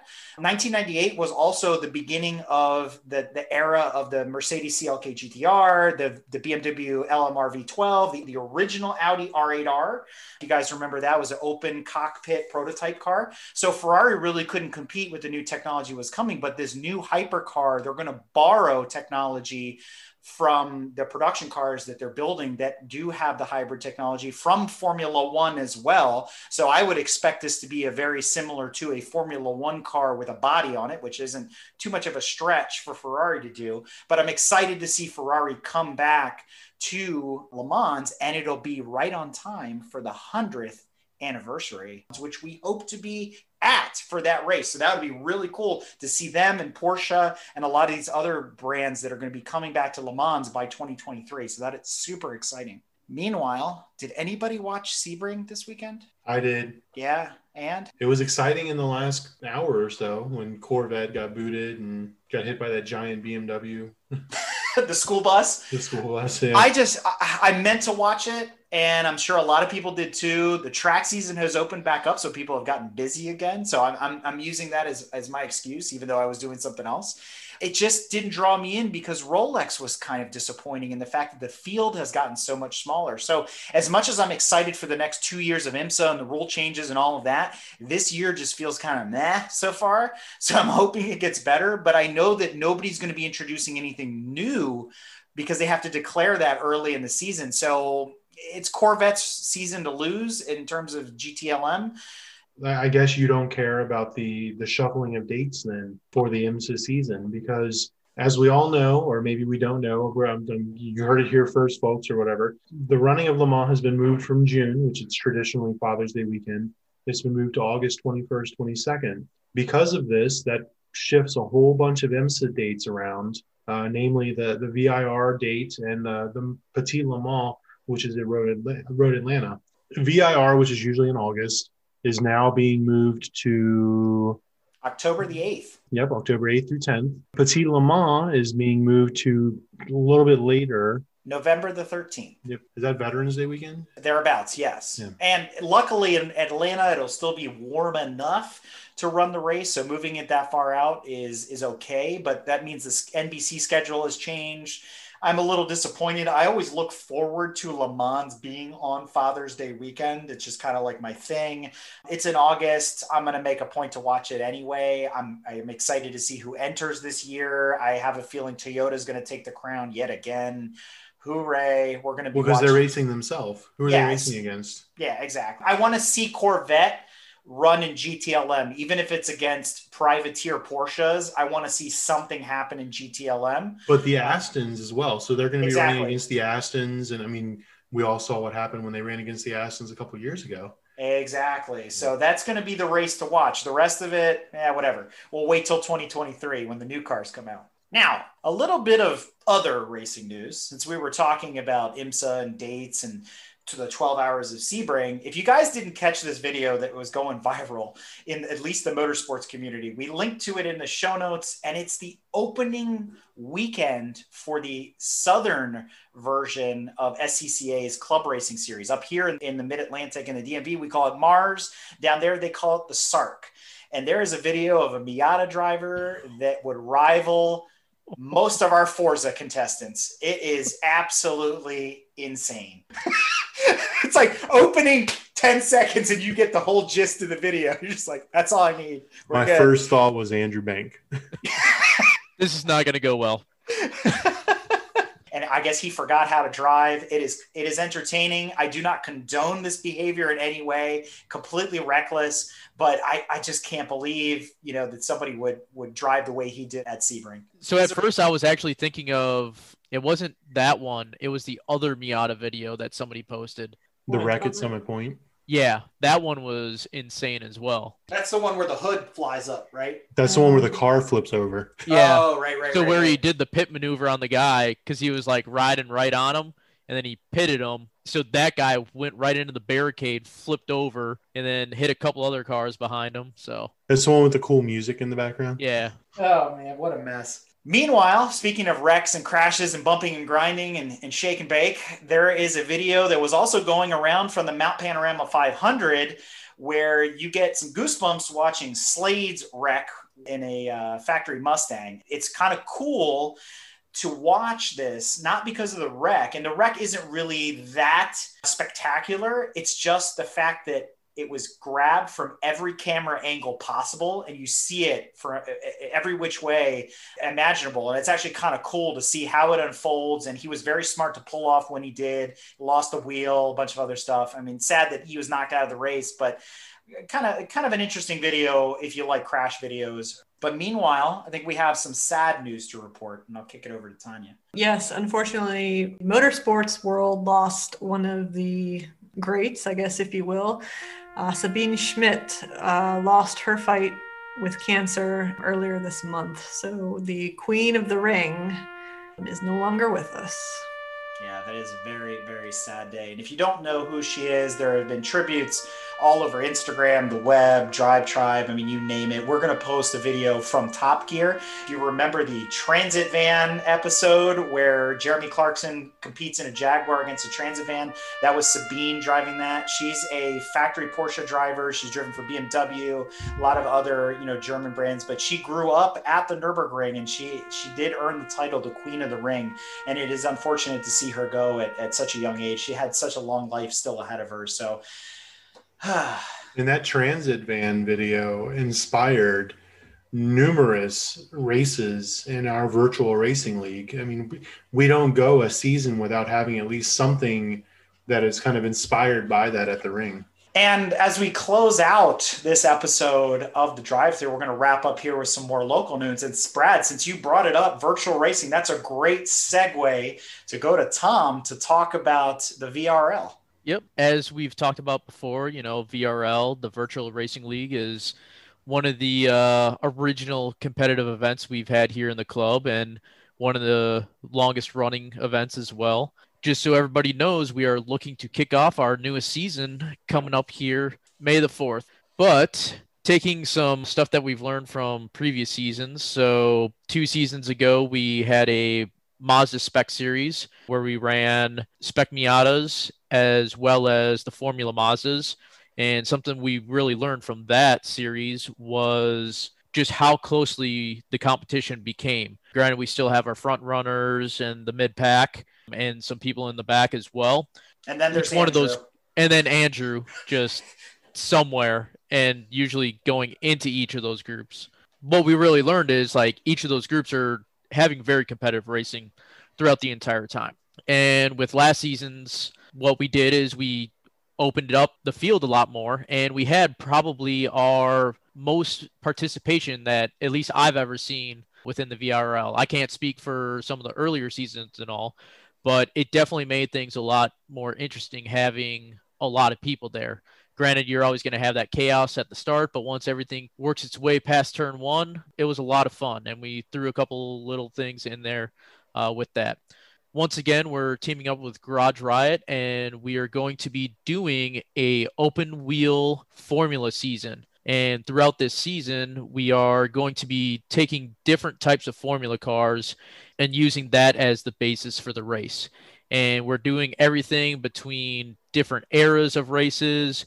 We're going to do a Senna Prost, also the Hunt Lauda rivalries, really trying to mix up things, make it not so that anybody gets bored with the cars throughout the season or anything like that. We're mixing around so that we get a feel for all the different formula cars throughout the uh, years of racing. So we're we're definitely looking forward to that. Definitely looking for as much participation as possible. I don't know if we'll ever be able to max out the limit on Forza, but here's the trying at least. And Tom, for those of you listening, he's part of the VRL committee. So there's a group within GTM that gets together and does all the the planning, the logistics, the the fighting, the debating, the voting, the bureaucracy that's involved in putting on these series. And I, I can't thank Tom enough for being a part of that and actually reinvigorating the VRL because we had gone on hiatus there right around series 10, 11. We weren't sure if we were going to continue. And Tom stepped up and said, Hey, we really need to get this going again. And, and it's brought some really cool ideas to the table. And with that, we're making some rule changes going into series 15. One of the rule changes, I don't know if it's necessarily a change, but it's an opening up of a previous rule. If you've ever done any of our VRLs, you know that we have implemented the Forza race regulations. Now, say what you will about it. Yes, it, it has some horrible, horrible moments. Track limitations are definitely not what are realistic within a real race scenario, but it's being applied to everybody. So it's leveling the playing field on a lot of it but we can now set it so that you do not get disqualified. So we're probably going to see some extremely high scores by Andrew this season. Hundred percent, hundred percent. As far as uh, how many, how much time he is getting able to rack up on this. But if anybody would like to, you know, compete with him, that's also an option as well. I mean, he we might have a prize for it. I don't know. That's true. He carries almost five minutes of penalty time eh, between two series, so it's an achievement there. But in addition to that, I mean, Tom, you're right. We instituted that penalty system, lots of rule changes. We found ways to really lock down the way we do scoring. And, and what we realized, I think, in designing Series 15 and a lot of the debate we had was how do we give something back to the racing community? How do we encourage the middle of the pack and, and maybe the back of the pack to you know, maybe fight for that extra couple tenths of a second or whatever they're looking for. So I think we're instituting some new bonuses. We have some what we call on target, you know, earnings kind of carrying over from our bracket series where we're using target lap times. And if you can get within a certain range of that target time, there's a bonus for that. There's actually a clean racing bonus now. Get through a race without carrying a penalty, there's extra credit for that. So we're looking to give something back because we found many ways to take points away, but we figured we needed to do a balance of power amongst the rules to give something back to the drivers. So again, you know, thank you guys again for hashing that out. And I think the new rule book, which is going to be coming out very soon for everybody to review, is pretty comprehensive. And I think everybody will enjoy the changes. And it, it isn't even just for getting the points to the people that are in the mid pack. Another one of the reasons that we did it is those people that are the front runners. Now, if they know they can potentially get extra points, they may even start detuning their vehicles so they start pulling back a little bit more towards the pack. Then we try to get everybody within the same group. So to make more competitive racing. Absolutely. Yes. Tom, before we close out talking about the VRL, I think we need to just quickly recap VRL 14, Series 14, for the folks that probably weren't tuning into the live stream, to all the scoring updates, the new scoreboard, a lot of stuff that came out as a result of that. And, and the bigger thing about that was that was our first co-sponsored series. We did that with Garage Riot, but we also did it in the name of one of our members and their family. Mm-hmm. And we were raising money and awareness for lupus we we actually met our goal. We had a uh, what do they call it? A bluebird fly in at the last minute and shore us up so that we met our actual goal of two thousand dollars raised for lupus. So this member knows who they are. A round of applause for them. I won't I won't single them out, but thank you for doing that. I know you're a listener of the podcast, so thank you so much again this goes to our member family as well. You know we we really appreciated being able to do this for you being able to campaign raise awareness for lupus. But i also want to congratulate uh, dave scherf from our southern states region for winning the series. He campaigned an lmp car for the most part. He also ran mostly for bmw during our dtm inspired series but he did not win the LMP class title. His brother Ben did. So, congratulations to Ben from our Northeast region for capturing the LMP1 title. And a double congrats win to Jordan Furman of the Northeast region as well for capturing the R spec or GTLM title as well as the B spec title. But we had some really great showings from new members, uh, Sean Roberts, who is also now on the VRL committee. He came to us by way of HOD and Garage Riot, a bunch of new people coming on board, things like that. But also, I want to give a big shout out to Disco Don from our, our middle and west region for participating remotely. He couldn't be with us live due to work and scheduling conflicts. He utilized our phone in system and he managed an unprecedented sixth place overall finish just by mailing it in. So, congratulations to Don. It's never been done. That is awesome. Absolutely awesome. Goes to everybody else that's out there. If you can't make up a race, remember you can always make it up with our phone in system. And those details are in the new rule book that's coming out. Outside of that, some quick news for everybody's out there in GTM land. We do have a date for Summer Bash. It is going to be the weekend of July 30th through August 2nd. And now you're probably scratching your head going, four days? That's right. Four days at Summit Point. We are joining forces with Auto Interest, who you're going to hear about next week on the podcast. We're going to join up for their summer camp at Summit Point. That's going to be four days on three tracks for a low, low price. You can check out on their website, autointerest.com. And you almost will, fell for it. You almost fell for it. We will follow up with any promotional discounts, etc., for that specific event in the near future. However, if you're interested in hooking up with them for their season opener at Summit Point, they're giving anybody listening to this podcast 10% off by entering the promo code GTM at checkout. So that's going to be two days on Shenandoah Circuit, April 24th, 25th. You know, we want to get, always give a shout out to our friends at hpdejunkie.com for always keeping the most up to date information about all the events that are going on in our area and across the country and now Canada. I would sit here and rattle off events for April and May, but it's really not worth doing because the list is long. Just the, go to the site Exactly. But the track season is heating up. There are events all over the place throughout this early spring season leading into summer. If you want to go to the track, now is the time to sign up. Get out there. Um, the track season started early this year. A lot of people, even in our area, were starting in February. So if you haven't registered yet, check it out. A lot of new names out there Auto Interest, Just Track It, Max Speed. There's a lot of great groups out there you can hook up with in your area all over the East Coast and all over the country for that matter. So check out hpdjunkie.com for that information. For the GTM members out there, if you haven't heard yet and you don't read any of the emails and you don't use the website or anything like that, We have a website. We now are sponsored by Rock Auto of all places. So we get a discount. It's a membership discount. It's, it's a perk for being part of GTM. You can find that information out by going to our website, gtmotorsports.org, logging in and going to the discount page. The information there does change every three months. So be sure to check back often before you check out so that you can get a discount on your orders from Rock Auto. Meanwhile, our friends Kip and Rick from the International Motorsport Racing Research Center have kicked off yet another sweepstake. You know, every year they give away a car. It's a fundraising event to help the uh, research center stay afloat. And they are doing another Corvette this year. It's a 2021 C8 Corvette convertible this time instead of the coupe.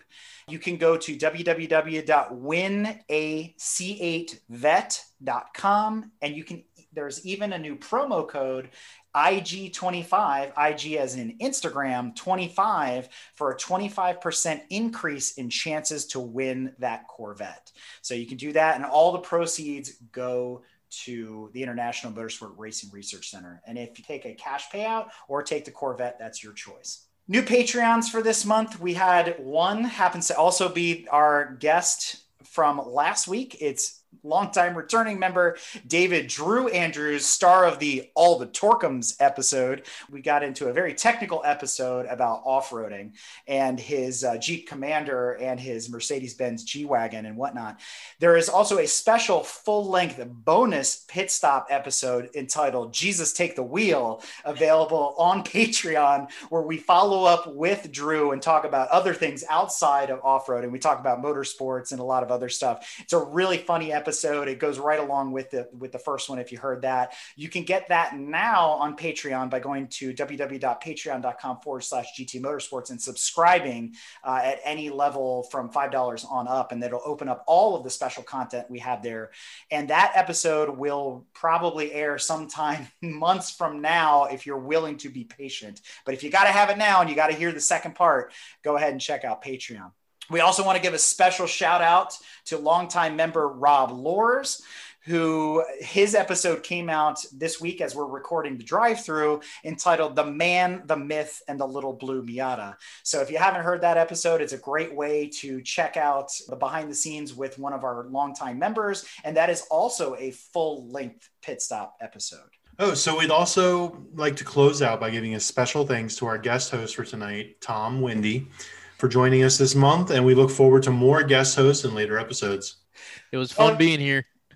and of course, we wouldn't be here today without Tanya. Is she our co-host or our producer now? What, what is she? She's the executive producer slash co-host slash consultant. cons- consultant slash EV person slash resident Kimmy. Well, everybody, it's been a blast. Tom, we enjoyed having you here. We look forward to what's coming in the rest of season two. Obviously, we are four weeks underway. There's a lot of really cool stuff coming. So, if this is your first time tuning in, I apologize. Please check back next week. They get better. I, I, I promise you. and on that note, I can't thank all of you supporters, fans, friends, family, etc., everybody that's involved in the greater GTM Grand Touring Motorsports. Without you guys, none of this would be possible. So we'll see you guys next month. Well, here we are in the drive-through line, me and her. Cars in front of us, cars in back of us, all just waiting to order. There's some idiot in a Volvo with his bright sun behind me. I lean out the window and scream, Hey, what you trying to do, blind me? My wife says maybe we should. Park. If you like what you've heard and want to learn more about GTM, be sure to check us out on www.gtmotorsports.org. You can also find us on Instagram at Grand Touring Motorsports. Also, if you want to get involved or have suggestions for future shows, you can call or text us at 202 630 1770 or send us an email at crewchief at gtmotorsports.org. We'd love to hear from you. Hey, everybody, Crew Chief Eric here. We really hope you enjoyed this episode of Break Fix, and we wanted to remind you that GTM remains a no annual fees organization. And our goal is to continue to bring you quality episodes like this one at no charge. As a loyal listener, please consider subscribing to our Patreon for bonus and behind the scenes content, extra goodies, and GTM swag. For as little as $2.50 a month, you can keep our developers, writers, editors, casters, and other volunteers fed on their strict diet of Fig Newtons, gummy bears, and monster. Consider signing up for Patreon today at www.patreon.com forward slash GT Motorsports. And remember, without fans, supporters, and members like you, none of this would be possible.